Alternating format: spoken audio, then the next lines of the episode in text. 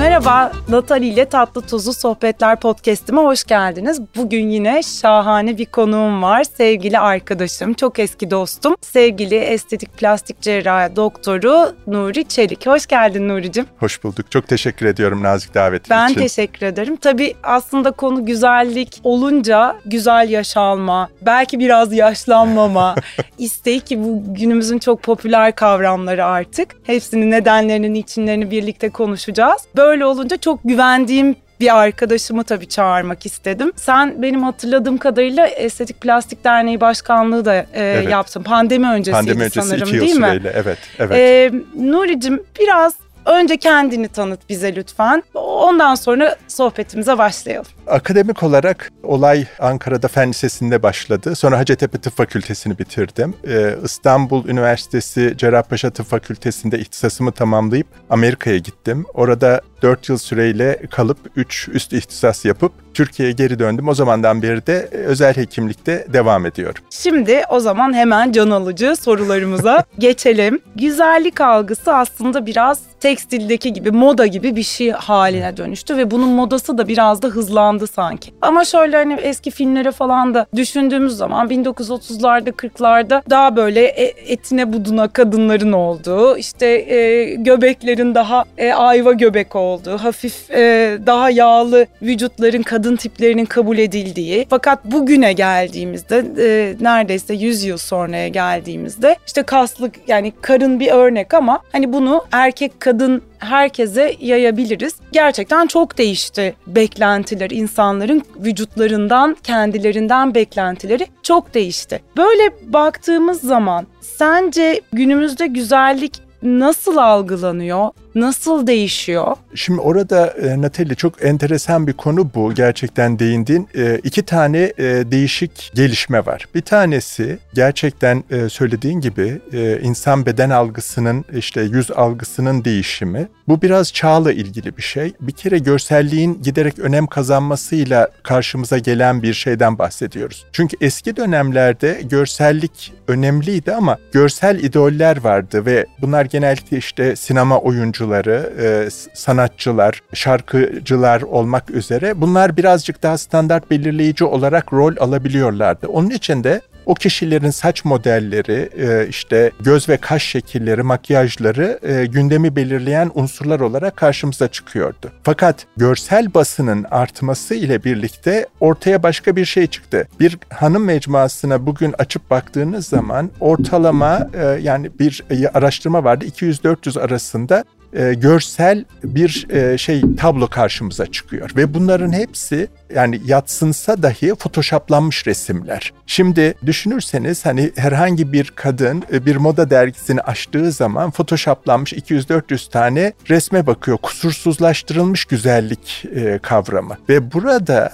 elbette ki kaçınılmaz olarak insan beyni bunu aynaya baktığında kendisiyle karşılaştırma durumuna geliyor. Tabi bu arada bir takım başka değişiklikler de oldu hayatımızda. Ee, işte bize yine bir şekilde basının ama tüketim toplumunun dayattığı şeyler var. İşte daha fit olma, daha zayıf olma yönünde bu bir e, değişti. Daha natürellikten hani doğallığı kabul etmekten. Orada güzel bir örnek benim anneannem e, 1.78 boyunda çok ince yapılı çok hoş bir hanım eski fotoğraflarında. Dedem de doktor hep dedeme dermiş ki işte bir e, o zamanla tombul hanımlar moda bana bir iğne yap beni birazcık tombullaştır filan dermiş. Sonra tabii yaş aldıkça anneannem e, biraz daha kilo alınca bana e, ben inşaat fakültesine gidince derdi ki her zaman e, işte e, modanın tersine oldum. Zayıflık moda değilken şiş, Zayıf. zayıftım. Şişmanlık moda şey zayıflık moda olunca da kilo almaya başladım derdi.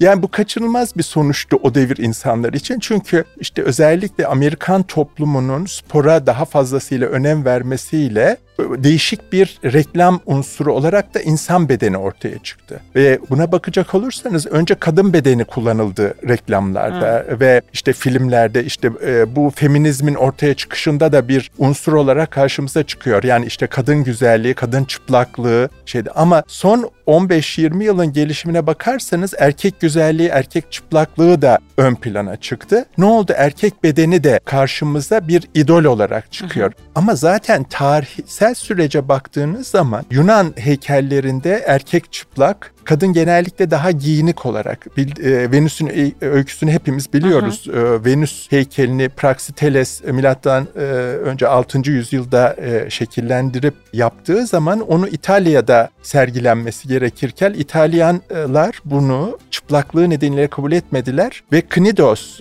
yani bizim Datça yöresindeki uygarlık bunu kabul etti ve tapınaklarına koydular. Yani şeyin çıplaklığın algılanışı, kadın çıplaklığının kabullenişi o dönemde dahi çok önümüze gelen bir şey değil. Ama zaman içinde kadın bedeni onun güzelliği bir unsur olarak kullanılmaya başladı, başlandı ve sonra da bu olay erkeğe doğru evrildi. Şimdi bu işte kadınlarda kaslı vücut e, meselesi biraz da onunla ilgili. Çünkü e, medyaya baktığınız zaman medya giderek kadınla erkek güzelliğini bir ortak yani bu son özellikle 15 senedir e, çok fazlasıyla baskın bir androjen toplum haline gelmeye başlıyoruz ha, görsellik açısından. Yani kadın ve erkekten ortak bir unsur ortaya çıkarma çabası var. Yani kadında biraz erkek şeyleri, e, unsurları, hmm. e, erkeğin de bunu e, anımsayacaksınız. E, işte İngilizlerin meşhur futbolcusu daha işte bütün vücudunu tıraş edip ondan sonra şey yapınca e,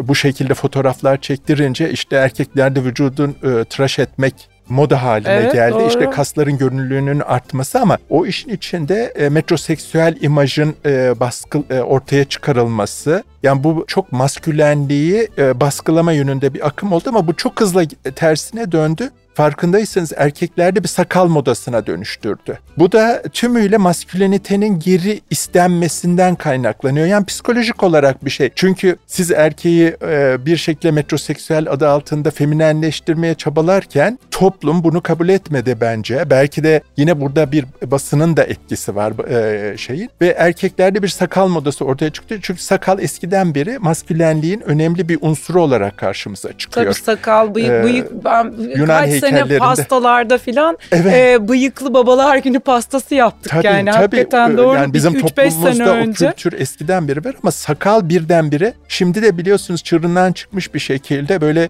vahşi adam sakalı şeklinde sakallarla bir sürü e, erkek model e, daha vahşi tarzda sakallarla. Hmm. Şimdi bu bir reaksiyon benim kanımca. E, yani bu herkes aynı şekilde değerlendirmeyebilir ama erkeklerin bu metroseksüelliğe bir reaksiyonuydu. Çünkü daha vahşi görünmek seçiciliği arttırıyor. Çünkü aslında bizler ne olursa olsun genetik kodumuzda daha kadın olarak düşündüğünüz zaman kadın e, daha iyi avlanabilen, e, daha iyi koşabilen, işte daha yapılı bir erkeğe, daha sakal e, olması daha olarak. evet hmm. içgüdüsel olarak daha sakalın gür olması sağlık e, sembolü e, o yine Yunan e, öyküsünü Samson'u biliyorsunuz işte saçlarının uzun olması bunlar hep tarihten karşımıza çıkan unsurlar yani Yunan mitolojisi hep insan bilinçaltını ortaya çıkarır. Samson'un öyküsü de işte uzun saçlarının ona güç vermesi maskülenlik sakal da aynı şekilde Poseidon biliyorsunuz her zaman uzun sakallı evet. olarak heykellerde Heykel. yer alır. Kadın tarafına baktığınız zaman da tabii ki Praxiteles Venüs'ü yaptığı zaman bir kadın güzellik normu ortaya çıkardı. Biraz daha yuvarlaklıkları belirgin olan kadındı ve bu çok uzun süre aslında e, kalıcı olarak e, bir güzellik sembolü olarak karşımıza çıktı. Bunun bozulduğu dönemler Rönesans dönemi. Rönesans'ın sağlıksız kadınlarının portreleri çünkü o zamanlar kadınların baskılanıp eve kapatılmasıyla e, vitamin eksiklikleri, beslenme bozuklukları çoğu resimde bugün analistler Rönesans res, e, portreli, kadın portrelerinin sağlıksız kadın portreleri olduğunu e, açık olarak söylerler. Tenlerin o kadar soluk olması, e, güneş, görmüyor. güneş görmemekten, vitamin ve beslenme eksikliklerinden kaynaklanıyor denebilir. Tabii 20. yüzyıl sonları 21. yüzyıl yüzyıl her şeyin alt üstü olduğu bir dönem. Yepyeni bir toplum arayışı. Tabii teknolojinin günümüzde e, artık her yere sızması sonucunda tüm algılarımızda bir değişiklik, büyük olasılıkla da bir oynama da var. Yani Hı-hı. burada yeni bir güzellik algısı oluşturma. İşte erkekte denendi metroseksüellikle bu. Kadında da yine denendi. İşte biliyorsunuz ince kaşlar, sonra şimdi kalın kaşlar, Hem de daha ne kalın doğal kaşlar. taşlar. Evet. Yani hep böyle farkındaysanız e, görsellik bizi bir aşırılığa Aşırı sonra da uçlara, Medcezir evet. gibi Hı. bir karşı dalgayla da e, öbür uca doğru sürükleyebiliyor. Ama eninde sonunda daha natürelliğe doğru giden bir yolda olabiliriz diye düşünüyorum. Çünkü epeyce bir savrulduk hı. son 20 yılda benim kanımca. Tam da o noktada pandemi geldi. Metroseksüellikti filan kalındı, inceydi kaşlar derken pandemi geldi. Ve sosyal medya hayatımıza hiç olmadığı kadar ve çok hızlı bir şekilde girdi. Orada estetik kaygılar ve sana bunun e, yansıması nasıl oldu? Şimdi pandemi çok Hastalarla ilginç bir ilişkilerin dönem. e, vesaire. tıbbi açıdan, e, insan psikolojisi açısından ve algılarımız açısından. Yani bu büyük olasılıkla çok e, yayına da neden olacak uzun vadede ama şimdi e, bir kapalı yere alınan farelerin bir süre sonra birbirlerini parçalamaya başladığını görüyoruz. Yani bu bizim pandemi döneminde geçirdiğimiz süreç de buna son derece benziyor aslında. Yırtıcılığın artışı kanıtlanmış bir şey kapalılıkla birlikte ve bunun sonucunda e, tabii ki olay e, hayvansal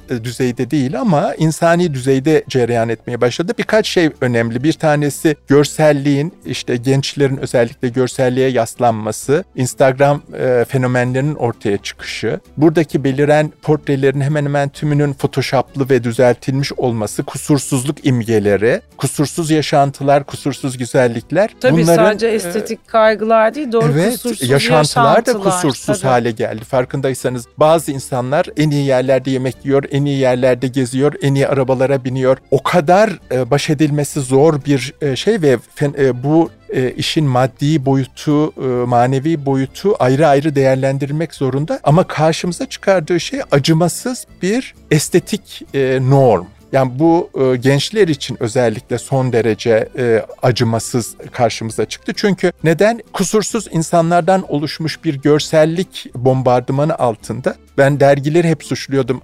E, Ne olur e, Çok dergileri masum biraz kaldı dergiler. Evet dergiler biraz daha kusurlu şeyler de koysun diye. Dergiler çok masum kaldı gerçekten. Ya da defileler Ee, vardı değil mi bir tabii, zamanlar? Hani o tabii, sıfır defileler, beden konusu sıfır vardı. bedenler, e, şeyler. O arada kanımca yine de kapatılmanın da etkisiyle kusursuzluk arayışı özellikle Blue çağı üzerinde çok e, zararlı etkileri oldu. Yani o dönem gelişme çağımız, beynin olgunlaşma dönemi ve karşılaştırarak olgunlaşma dönemi. Anne babayla olan çatışmalar, anne babayla olan karşılaştırmalar, işte karakter oluşumları biraz da Instagram'a yöneldi. Instagram burada bir norm haline geldi. Anne babayla karşılaştırırken ya da yakın çevresindeki evet, figürlerle karşılaştırması gerekirken ka- maalesef. Instagram'daki idollere mi kaydı? Kanımca Hmm. biraz da o idolün ortaya çıkmasını hızlandıran faktörlerden biri o kanımca. Yani burada herkes elbette ki daha iyi ve güzeli. insanın aklı iyi ve güzeli her zaman için tercih eder. Biliyorsunuz hiçbir zaman için daha kötü bir şeyi almayız. Hı hı. Her zaman hep daha iyisini almak isteriz. Daha iyi bir yaşantı isteriz. Bu insanın zayıf yanı. E, iyi yanı bence. Bu sayede giderek daha kaliteli yaşamlara doğru sürüklenebiliyoruz. Gençlerde ama o dönemde e, bu kusursuzluk arayışıyla sonuçlandı kanısındayım. Bir de iki boyutun etkisinden bahsettin Evet. ee, orada. Yani hem gençler üstündeki pandemi iki boyutta kendini görmek, bir kendini görme konusu. Ondan Tabii. lütfen bahset bize. Ee, ve bunu iki boyutta görme sonucunda insanlardaki beklentiler ne oldu?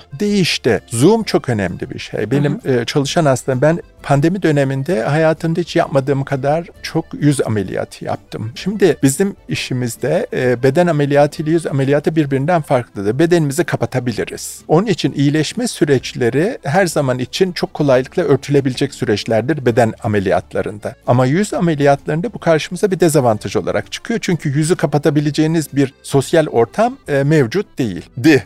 Pandemi bunun üstüne çok uygun bir şey olarak yani çok uygun bir ortam sağladı bu yönüyle. Çünkü hem maske kullanımı hem de Zoom toplantıları iş hayatının Zoom'a yansıması pek çok insanın karar verme sürecini kolaylaştırır. Benim bir hastam vardı 5-6 yıldır gidip gelir sürekli işte bir yüz germe ameliyatı istiyordu ben e, benim yapmamı istiyordu ama işi nedeniyle bir türlü karar veremiyordu. Sonra pandemi başlayınca bana telefon açmaya başladı. İşte bu ara yapalım bu ara. Ben de tam pandemi başı olduğu için hastaneye girmeye korkuyorum. Dedim ki hani Mayıs ayını bekleyelim. Mayıs ayında olay biraz daha yatışabilir diye. Diye. Mayıs ayının başında beni aradı hastam. E, ben bir düşünmek istiyorum. Biraz böyle sanki kararsız kalmış gibi. İşte dedi Zoom toplantılarım çok arttı filan. Sonra bir hafta sonra telefon açtı dedi ki dün baktım Zoom'da Nur Bey dedi. Herkesin yüzü dedi evde oturmaktan şişmiş zaten dedi. Yani burada ameliyat olsam kimse fark etmeyecek onun için gelin yapalım ameliyat dedi ve hemen üç gün sonra ameliyat oldu. Hem şişmişlik yani, hem maske. Evet yani Zoom'dayken maske takıp da bu işi örtmeye e, de mümkündü bir şekilde e, biliyorsunuz. Ama Zoom aynı zamanda kendimizi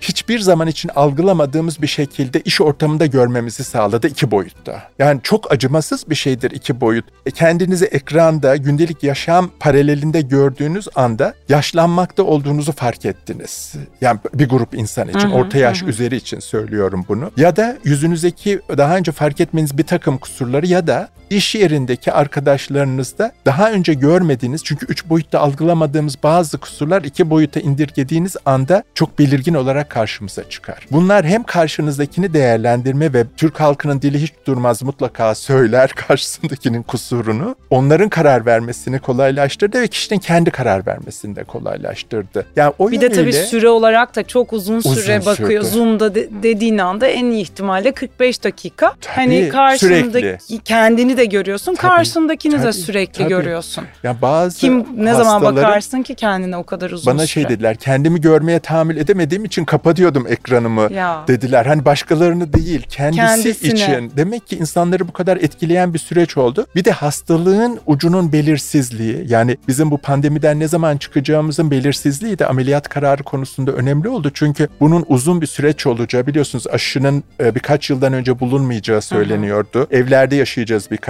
yıl deniyordu. Bunun sonucu olarak insanlar şey dedi. Bir yılda zaten iyileşirim. Onun için hani ameliyatta olabilirim. Çünkü hani nihai iyileşme hep biz bir yıl olarak söylediğimiz için o o insanlar için belirleyici bir süreç olmaktan çünkü Çık. zaten çünkü zaten evdeyiz, evdeyiz diye düşünüldü. Yani aslında aşılar bizim gerçekten e, toplum hayatına erken dönmemiz konusunda çok büyük yardımcı hı hı, oldu hı. düşünecek olursanız. Öngörülenin çok daha öncesinde toplum hayatına dönebildik. Ama yine Zoom toplantıları devam etti ve iş tabii ki bütün bu birikimler yani algı değişimleri, görsel algının inanılmaz derecede keskinleşmesi, insanlık tarihinin hiçbir sürecinde görsel algı bu kadar kesinleş, hmm. keskinleşmemişti kanısındayım ben. Yani bunu bir belki Yunanlarda görebiliriz. Çünkü biliyorsunuz hep bir kusursuzluk arayışında o heykellerinde gördüğümüz. O zaman da gördüğümüz... vakit çoktu muhtemelen hani böyle evet. inceden inceye. Evet bir de şeyi düşünün yani bir şehirde yaşıyorsunuz. E, iskeleye giden yolun e, iki yanı heykellerle süslü ve her bir heykel bir güzellik sembolü. Hem evet. erkek hem kadın açısından. Yani bu bu da Yunanlıların bence algısını Tabii, çok değiştiriyordu. Tabii o dönemin idolü de onlardı. Da heykellerdi, evet, heykellerdi. doğru. Evet hiç öyle düşünmemiştim. Yani düşünsenize atletler var, işte Tabii. Poseidon var. Hani hem maskülinite hem de feminite. Venüs var, Venüs kopyaları var. E bütün bunlar insanların algılarını değiştiren şeyler. Yani bir Amerikalı mimarın e, Paris ziyareti sonrasında yazdığı bir makaleyi okumuştum. Çok ilginç. Diyordu ki Paris'te yaşayan bir insanın diyor hiçbir şekilde görsel e, kalitesinin düşük olması hmm. mümkün değil ve standardı çok yükselir çünkü etrafa bakıp gördüğü çirkin hiçbir şey yok Paris'te. Gerçekten de hani Fransızların zevki diye bahsettiğimiz şey belki de oradan kaynaklanıyor. Peki sağlıklı sınırlar dediğimiz noktada e, nedir? Hani estetikteki sağlıklı bugünü düşündüğümüzde çünkü bir de bana body dysmorphizminden bahsettin. Hani sağlıklı sınırları biraz konuşalım istersen. Bugün çok rakamlar ve makalelerden bahsetmiyoruz ama e, tıp dünyası bu body dysmorphizm dediğimiz e, bedensel algı bozukluklarıyla uzun zamandan beri uğraşıyor. Ve bununla ilgili çok da makale vardı. Pandemi estetik, de hızlandırdı herhalde. Estetik cerrahide bu bir tehlike olarak hep karşımıza çıkıyordu. Çünkü e, size gelen hastanın e, arzuladığı e, değişiklikler sağlıklı mı değil mi değerlendirmesini her hastada yapmak zorundayız. E, zaten işin hani bir e, ne bileyim ehli olmayan kişi tarafından yapılmasıyla doktor tarafından yapılması arasındaki fark da bu. Doktor sizin isteklerinizin sağlıklı olup olmadığını, işin uzmanı bunu değerlendirebilen bir insan. Doktor ve işin uzmanı evet. tabii yani. Ve aslına bakacak olursanız olay o problemin düzeltilmesi değildir. Eğer temelinde yatan önemli bir bozukluk varsa onu düzeltip üzerine onu düzeltirseniz hastanın yaşam kalitesi artar. Yoksa hasta başka bir arayışın içine mutlaka Temelinde girer. Temelinde bir bozukluk bozukluk derken ne yani Şimdi, orayı biraz açar mısın? Kişisel bu bedensel algı bozukluklarının temelinde e, çocukluk çağı e, travmaları e, yatar ve e, bu travmaların ağırlığına bağlı olarak e, hasta yaşamı boyunca bir bedensel değişikliğin peşinde koşabilir. Aslında e, tedavi etmesi gereken şey ruhuyken bedenini tedavi etmeye çalışır. İnsanın ruhu bu benim çok temel prensibimdir gündelik e, pratiğimde. Ruh ve beden birlikte iyileşmek zorunda. Bir insanın ruhu hastayken bedenini iyileştiremezsiniz. Bedeni hastayken de ruhu iyileşmez. Onun için yani tıp mesleğinin insanlara eğitiminin verdiği en önemli şeylerden bir tanesi ruhu ve bedeni birlikte değerlendirebilme yeteneği ve bilgisi ve tecrübesi kanımca. Bunu birlikte değerlendirebiliyorsanız karşınıza gelen kişinin isteklerinin yerinde olup olmadığını değerlendirebilirsiniz. Onun için daha sağlıklı bir yaklaşım açısından e, ayrımı yapmak gerekli. Tabii pandemi bunu zorlaştırdı çünkü Tüm araştırmalar gösteriyor ki stres altında bizim davranışlarımız psikotik hale yani ruhsal hastalık haline dönüşebiliyor. Hı. İnsan e, gerçekten kırılganız yani hepimiz çok kırılganız. Ve bunu unutmamak gerekli. Pandeminin ruhsal yapımızda ortaya çıkardığı değişiklikler özellikle adolesan dönemde çok ağır. Onun için de genç jenerasyonda bedensel algı bozukluklarının oranı benim kanımca çok fazlasıyla arttı. Ve buna bağlı olarak da tedavi istekleri de çok arttı. Hı hı. Yani gençler bugün çok daha erken yaşlarda bedensel sorunlarıyla uğraşmaya ve onu düzelttirme çabasına giriyorlar. Ve ailelerine bu yönde baskı yapıyorlar. Orada o tabii onu idare etmek aslında doktora da çok büyük sorumluluk düşüyor. Çünkü anne baba bunu buna hayır dediğinde taraf oluyor aslında anne evet. baba. Dolayısıyla hani oradaki tespitlerin de çok değerli. Anne kirpiği pamuğum diye severmiş hani. Çok doğru. Tam öyle bir e, deyim var neticede Tabii. ama bunun bir karşılığı da var senin tarafında. Kesinlikle benim e, annesiyle birlikte gelen bütün hastalarım e, şikayetlerini anlatırken anneleri böyle acıyan gözlerle onu seyredip sonra dönüp bana doktor bey hiçbir şey yok niye bu kadar şikayet ediyor anlamıyorum derler. Tabii anne olmak çok farklı bir şey ama, ama aslında senin değerlendirmende hani o derecede değil, değil. ihtiyaç var anladığım elbette, kadarıyla. Elbette. Yani. Ama çocuğun anneyi ve babayı dinlemesi mümkün değil. Biliyorsunuz adolesan e, çağında ki adolesanın bugün 30 yaşına kadar devam ettiği söyleniyor. Anne ile baba Gerçekten düşman. mi? Eyvahlar evet. olsun. Daha bizimkiler çok. daha çok yolumuz var. Düşman o dönemde biliyorsunuz anne ile baba. E, o nedenle anne ile babası dinlemesi mümkün değil. O yüzden bir profesyonel yani e, ehli bir profesyonele başvurup onun tecrübesinden yararlanmakta e, yarar var. Ben çok şüphelendiğim hastaları psikiyatri konsültasyonu istiyorum. Yani bir değerlendirme. Tabii bunu bunu söylemek çok zor bir şey. Çünkü Söyleyebiliyor musun peki? Söylüyorum. Ee, yani en kötüsü hasta bana bir daha gelmez. Hı hı. Ama bilmesi gerekli. Yani ya da akıl o kadar önemli bir şey ki Tanrı'nın insana bahşettiği en güzel şey bence akıl. Çünkü aklı olan insan bir kere dinlemez, iki kere dinlemez ama üçüncüde bir şekilde dinlemeye başlar. Yani kendimizi değiştirebilmemiz için mutlaka bir aklımızın olması ve aklımızı kullanmamız gerekiyor. Adolesan çağda bu biraz zor. Çünkü bir makale okumuştum. Çok e, beni eğlendirmişti. Çocuklar büyürken adolesan dönemdeydiler. Diyordu ki bir adolesanın beyni kızgın ta- tavada pişirilmekte olan bir beyin gibidir. Yani onu o şekilde değerlendirmeniz ha, bunu söylemiştim gerekli. daha önce. Sana da söylemiştim hatırlarsan evet, çocuk yetiştirmenin evet. zorluklarından bahsederken. Hatırladım şimdi. Ben onlara hep öyle baktım. Yani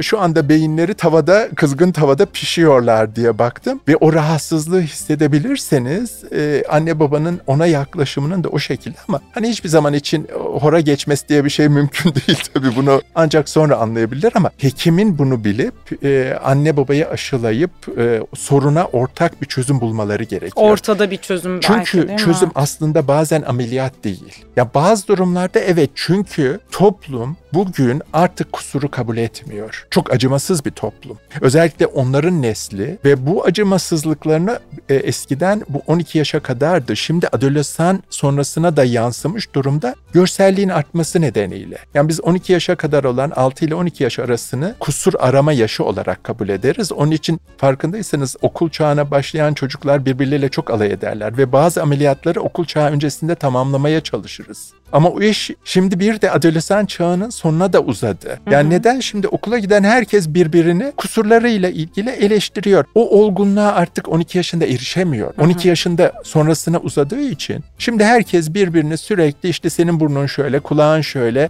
işte Estetik müdahaleler çok kötü yani hakikaten çok aşağıya da indi bir indi taraftan. tabii. Düzeltilebiliyor olması da ayrı bir unsur tabii ki. Ee, yani işte dudaklar değişti, elmacık kemikleri değişti. Elbette. Elbette. Popolar değişti. Hani her şey Elbette. değişmeye başladı. Orada hakikaten ama yani o sağlıksız sınırlar, hastayı ikna etmek çok önemli. Yani bence doktorun hekim açısından da çok değerli. O müdahaleyi bir yere kadar yapıyor olmak ve ondan sonrasını yapmıyor olmak aslında. Natal işte orada da hani yine doktorun aklı devreye giriyor. Yani olayın maddi boyutu bir yana çünkü o tip bir hastanın e, yapılan işlemlerden sonra da mutlu olmayacağını unutmamamız Hı hı. gerekli. Yani orada hastaya aslında yardımcı olamıyorsunuz. Çünkü daha temel bir sorunu, daha içsel bir sorunu bedene yansıttığı için bedeni iyileştirmek dediğim gibi hani ruhu iyileştirmek anlamına hiçbir zaman için gelmiyor. Aslında sağlıklı cerrahide tabii bunun örneklerini göstermek çok zor. Hastanın yaşam kalitesi artar. Ben bunu hastalarımda görüyorum. Yani istediği benim çok fazlasıyla işte e, şey e, daha görselliğini başkaları için değiştirmek isteyen hastam yok. Hastalarım çok severim ben. Hepsi çok aklı başında. Birbirinin referansıyla gelen insanlar oldukları için çalışan, üreten insanlar. Ve söyledikleri şeydir hep. Hani kendime bu suratı yaşlanmış, yorgun yüzü yakıştırmıyorum ya da bu bedeni yakıştırmıyorum. Burada konfeksiyon da çok önemli bir unsur olarak karşımıza çıkıyor. Yani biliyor musunuz hani görselliğin yanında konfeksiyon bugün kadın bedeninin algısını belirleyen bir faktör. İnsanlar üst bedenleriyle alt beden uyumsuzluğu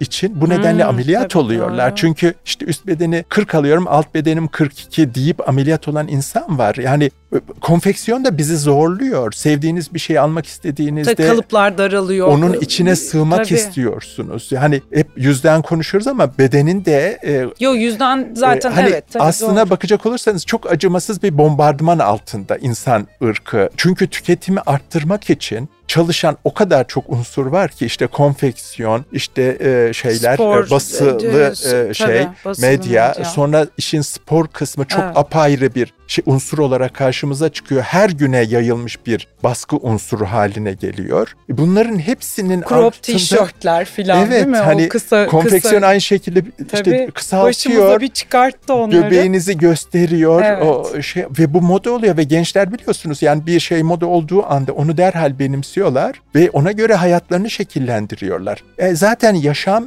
daha doğrusu şöyle söyleyeyim hani maddi yaşam da bunu körüklüyor. Hani oradan para kazanıyor bir e, büyük bir Kapitalizm e, bunu destekliyor. Tabii yani işi, itibariyle. adı kapitalizm Evet. veya modern E yaşam yani bilemiyoruz. hani İkisini artık ayırt edemiyoruz artık. Çok iç içeyiz zaten. Çok, yani çok. burada kapitalizmi kötüleyecek de bir tarafımız yok. Biz de içinde ve birer ister Direnebiliriz de istemez aslında. yani direnebildiğimiz kadar diyelim yani. Doğru, bir kız hiç doğru. kullanmıyoruz diyemeyiz Diyelim, yani tabii ki, sonuçta. tabii ki. O zaman şöyle bir ipucu verebilir miyiz? Ee, sağlıklı sınırlar neler? O soruya hep ister istemez dönün. Çünkü hakikaten çocuklarımız var, kendimiz var. Bazen neticede ben de senin söylediğin gibi işe gittiğim zaman, makyajsız olduğum zaman ya da işte e, küçük müdahaleler, işte botokslar onlar bunlar böyle biraz bir şeyler yaptırtmadığım zaman da bir süre sonra şu lafı işitiyorum ben de. Yorgun musunuz? Hasta mısınız? Hayır makyajsızım. Yorgun değilim. Hayır aslında sadece işte daha diri gözükmüyorum. Hakikaten bu demek ki bu bir ipucu. Yani kendine baktığın zaman kendini yorgun, hasta görmüyor olmak aynada ya da o oraya doğru daha diri durmaya dönük beklentiler dış dünya için değil ama kendin için olan beklentiler e, biraz daha sağlıklı sınırlarda hareket etmeni estetikte yardımcı olabilir. Böyle Elbette. diyebiliriz. Elbette. Şimdi Orta Doğu'da yaşamak zor bir şey. Orta Doğu toplumları insanların kusurlarını yüzüne söylemek için sabırsızdır. Bu Batı toplumlarında yoktur. Ben Amerika'da da çalıştığım için bunu son derece iyi biliyorum. Orada bir kabullenici toplum vardır. Sizdeki değişiklikleri kabul eder ve onayladıklarını belirtirler. Onaylamasalar dahi. Biz Hı. öyle değiliz. Biz her an insanların yüzüne kusurlarını çarpma şeklinde bir alışkanlığı olan toplumuz. Ben hep gülerim. E, Orta Doğu bunun için ilerlemiyor diye. Çünkü birbirimizin kuyusunu kaza kaza nereye kadar varabiliriz diyorum. E, maalesef öyle. Onun için de bu toplumda yaşarken işte e, genel görüntünüz üretkenliğinizle paralel olarak algılanıyor bir şekilde. Hani iş hayatının zorluğu bu. Çünkü genç ve dinamik görünüyorsanız daha üretken ve başarılı olarak algılanıyorsunuz. Onun için çalışan hanımlar bu yönde bir iyileştirmeyi daha fazlasıyla arzu ediyorlar benim kanımca. Hı hı. Ama görsellik tabii evde oturan insanları da etkiliyor. Moda o evde oturan insanları da etkiliyor. Gençleri yani onun kaçınılmaz e, sonuçları var. Bugünkü şartlarda benim için en önemli kriterlerden bir tanesi çalışıyor mu? Dünya Sağlık Örgütü'nün sağlıklı insan e, e, tanımlaması uzun bir tanımı vardı. İndirgeye indirgeye sonunda şöyle bir tanıma vardılar. Çalışan insan sağlıklıdır. Bana gelen hastaya bakıyorum çalışıyor musunuz çalışmıyor musunuz diye soruyorum. Hani temelinde başında çalışıyorum diyorsa hastayı çok daha başka değerlendiriyorum. Çünkü çalışan insan Dünya Sağlık Örgütü'nün tanımına göre sağlıklı insan. O zaman o insanın istekleri geçerli, daha geçerli benim gözümde ve yerine getirilebilir yani, olarak ama görüyorum. Ama tabii şunu kastetmiyorsun. Yani çalışmanın çalışma dediğin şey illa para kazanmak değil yani günün içindeki aslında aktiviteleri, e, aktiviteleri e, sonuç itibariyle ama ama para kazanmak çok kıymetli bir şey evet. benim açımdan, Hı-hı. değerlendirme açısından. Çünkü bakın bedensel algı bozukluğu dediğimiz bazı insanlar bütün günlerini e, kendilerini düzeltecek bir doktor arayışı ile geçirebiliyorlar. Hı-hı. O insanların çalışması mümkün değil. Ya da bir yerde sürekli kalıp çalışmaları mümkün değil. Zaten Y kuşağı biliyorsunuz bir işte kalma süreleri ortalama 8-9 ay. Yani kuşaklar da değişiyor, algılar da değişiyor, prati, yaşam pratikleri de değişiyor. Hani giderek bunu da değerlendirme kriteri olarak belki kabul edemeyeceğiz artık. Çünkü onlar habire iş değiştiriyorlar. Hı hı. Ve iş değiştirdikleri zaman bir süre gidip anne babaların evinde yaşıyorlar. Yani anne baba hep koruyucu olarak onların özellikle çevresinde. Bizim kültürümüzde. Bizim kültürümüzde özellikle. Tabii bu açıdan baktığımız zaman doktorlar açısından da sağlıklı sağlıksız değer değerlendirmeleri giderek zorlaşıyor. Biraz içgüdü diyelim. Biraz hastanın istekleri, hastanın isteklerinin uygulanabilirliği. Çünkü bana gelip bana şu ameliyatlar gerekli diyen hastalar var. Fotoğraf getiren, şuna benzemek istiyorum diyen hastalar var. Hep bunlar kırmızı e, ışık benim hı hı, açımdan. Hı hı, hı. Yani ben fotoğraf getiren hastalarla bir de anormal dolgulu e, dudaklar, yüzler benim için kırmızı. Çünkü o bir estetik algı bozukluğunu işaret ediyor bana. Yani olabilirliğin üstünde yapılmış bir dolgu benim için kırmızı lamba. Neden? Çünkü o kişiyi ben memnun edemem artık. Hı hı hı. Çünkü doğallıktan uzaklaşmış. Ya ben biraz daha klasisist bir e, algıya sahibim. Zaten zevklerim de o yönde. Yani Yunan güzelliği benim için e, hala Yunan Geçer. heykel güzelliği geçerli. Hem erkekte hem kadında. Hı hı. O normların dışına çıkmayı çok sevmiyorum. Hı hı hı. Hani ve benim için önemli olan şey güzellik kavramından ziyade bakın yaşlanma kadında biraz daha masküliniteyi arttırır. Yani duyarsınız işte hasta size şey der. Yüzüm sertleşti, ifadem sertleşti. Çünkü yaşlılığın getirdiği işte alt bölgelerde yoğunlaşma aslında maskülen karakterdir. Onun için kadın kendisini sertleşmiş ifade olarak algılar ve o nedenle kadınların estetik cerrahi sonuçları çok daha başarılı. Şimdi sen bunları anlattıkça ben sürekli hani böyle şey kendimi geçmişten bugüne eyvah diyorum. Yüz yuvarlaktı suratım şimdi git gide uzadı. Yaklaşıyorum Nuri sana doğru muhtemelen. Yok canım daha bende çok var. Ama erkeğin yaşlanması maskülinitesini arttırır. Onun için çoğunlukla erkeklerde e, yaşlılığa Şansı bağlı estetik girişim arzusu daha az. Yani bunu o da belirliyor. Yani olay yalnızca magazinsel değil. Hmm. Bazı doğal değişiklikler de bizi bir takım şeylere zorluyor. İşte kaşların düşmesi kadında daha sertleşme ifadesi ortaya çıkarıyor. Aslında erkekte de hani erkek modellerin kaşları hep aşağıdadır hmm. ve e, maskülen algılarız. Yani buradan ötürü zaten yaşlanma süreçleriyle ilgili de bir değişiklik var. Ama amacımız her zaman benim amacım kadında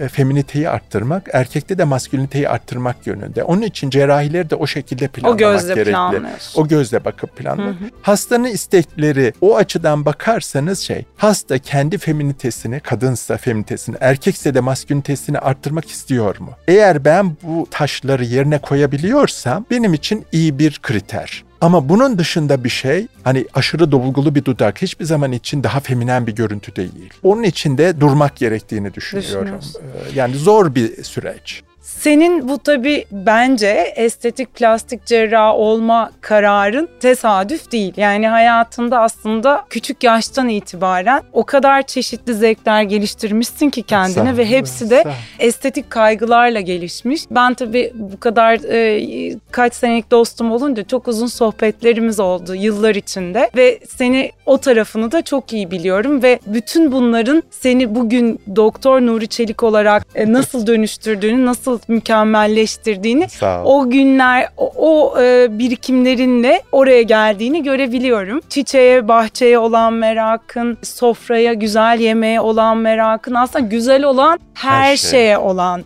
Evet. merakın. İşte mücevherden tut, evdeki düzene varıncaya kadar, annenle olan diyaloğunda e, yine bu e, tırnak içinde kendin söylediğin için obsesif karakterimin parçası diyorsun. Evet. Biraz hani bu çünkü günün sonunda yaptığın şey insanı güzelleştiriyor ve aslında seni besleyen noktalardan biraz o çeşitliliğinden bahsetmeni istiyorum. Çok değerli buluyorum çünkü çok da güzel şeyler Sağ ol, anlatıyorsun sağ ol oralarda. Natali. Ya ben e, çok şanslı bir insanım. E, bir kere aile çok önemli. Ben e, çocukluğumu dedemin evinde geçirdim. Anne dedemin evinde geçirdim. Anne dedem doktordu ve sanata çok meraklıydı. Zaten kişilik olarak da çok benziyoruz. Bir genetik geçiş de söz konusu herhalde. Evin her yerinde sehpaların üzerinde işte Rönesans e, sanatçılarının eserlerinin kitapları açık dururdu ve ben çok daha küçükkenden itibaren e, resimlere bakardım. Hatta e, annem e, kızardı işte bu çıplak resimlerin böyle ortada olması ama dedem doktor olduğu için hiç aldırmazdı bunlara. Bir de en büyük şansım etrafımda hep çok güzel kadınlar oldu. E, anneanneler, teyzeler, e, annem, e, güzel kadınlar. Ya bunun getirdiği bir yüksek bir estetik standardı. İşte dedem e, evine çok meraklıydı, e, şeydi. Tabii o ben Ee, dekorasyon konusunda da ne kadar evet. hani uzun içi dolu anılarla dolu bir sürü şey anlattın hep Evet. yıllarca. Şimdi işin güzel yanı ben şanslı olduğum bir yanda son Osmanlılarla birlikte yaşadım diyorum. Dedemle anneannem tam anlamıyla son Osmanlıydılar. Ahşap eski bir konakta yaşarlardı. İşte eşyalar ona göreydi. Ee, evdeki e, bazı eşyaların gündelik kullanımda kullandığımız bazı eşyalar anneannemin bize çay servisi yaptığı e, takımı ben sonra bir müzede görüp 17. yüzyıldan kalmış olduğunu görmüştüm ve kafamı duvarlara vuruyordum. ya biz onu nasıl her gün şangır şungur birbirine çarpa çarpa ortalıkta dolaştırdık o çaydanlığı diye e, çok üzüldüm gerçekten. Hani onların getirdiği bir şey e, daha yüksek e, algıyla dedem de benim gibiydi. Yani e, ben gerçekten söylediğin gibi obsesif kompulsif hastalığı olan bir insanım, titizliği olan ne bir güzel insanım hepimizin böyle hastalığı onu, olabilir bence. Onu bir şekilde sağaltım olarak herhalde tıp fakültesine girmeden önce bu yönlere yönlendirerek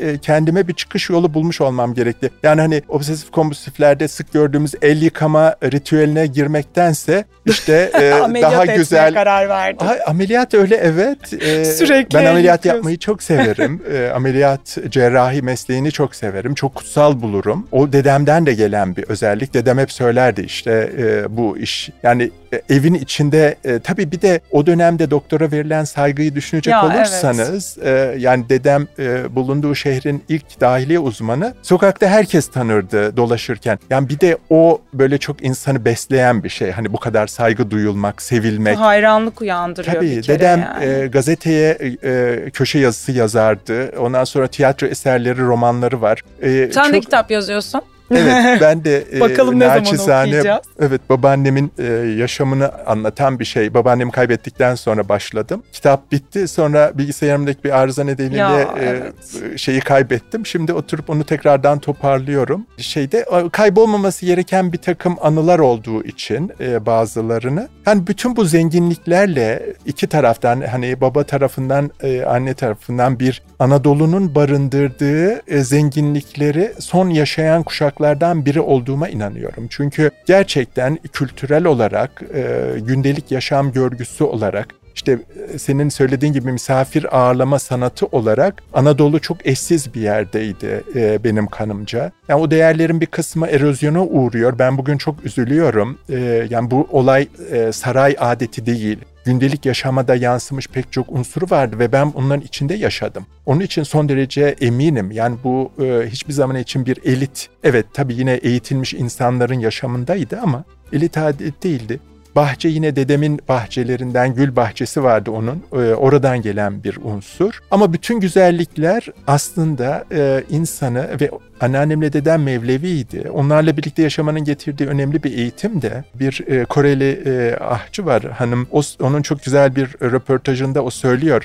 Egonuzdan kurtulursanız yaratıcılığınız artar diyor. Yani Anadolu'nun beslediği bir takım felsefeler e, egonuzdan kurtulmanızı sağlıyor. Ve egonuzdan kurtulursanız gerçekten yaratıcılığınız da artıyor. O kanıdayım. Ben buna bağlıyorum. İşte doğayla vakit geçirmek, bahçede zaman geçirmek insanın yaratıcılığını körükleyen ayrı bir bir unsur olarak karşımıza çıkıyor. Tabii bütün bunların sonucunda yani insan yaşamı bir şekilde şekillenip yoluna giriyor diye düşünüyorum. Valla senin sizin e, tabii de, Feride de benim senin eşin çok zaten sosyal medyada da çok birlikte paylaşıyorum sizlerle. Sofralarınız, sohbetiniz ama her şeyden ötesi burada olma sebebin itibariyle yaptığın iş için ben öncelikle çok teşekkür ediyorum. Ee, iyi ki de e, geldin Nuri'cim. Çok güzel ve çok bence estetiğe dair çok önemli bilgiler paylaştın bizimle. Çok teşekkür ederiz. Ben çok teşekkür ediyorum. Sağ olun, var olun. Natali ile Tatlı Tuzlu Sohbetlerin sonuna geldik. Bir sonraki podcast'te görüşmek dileğiyle.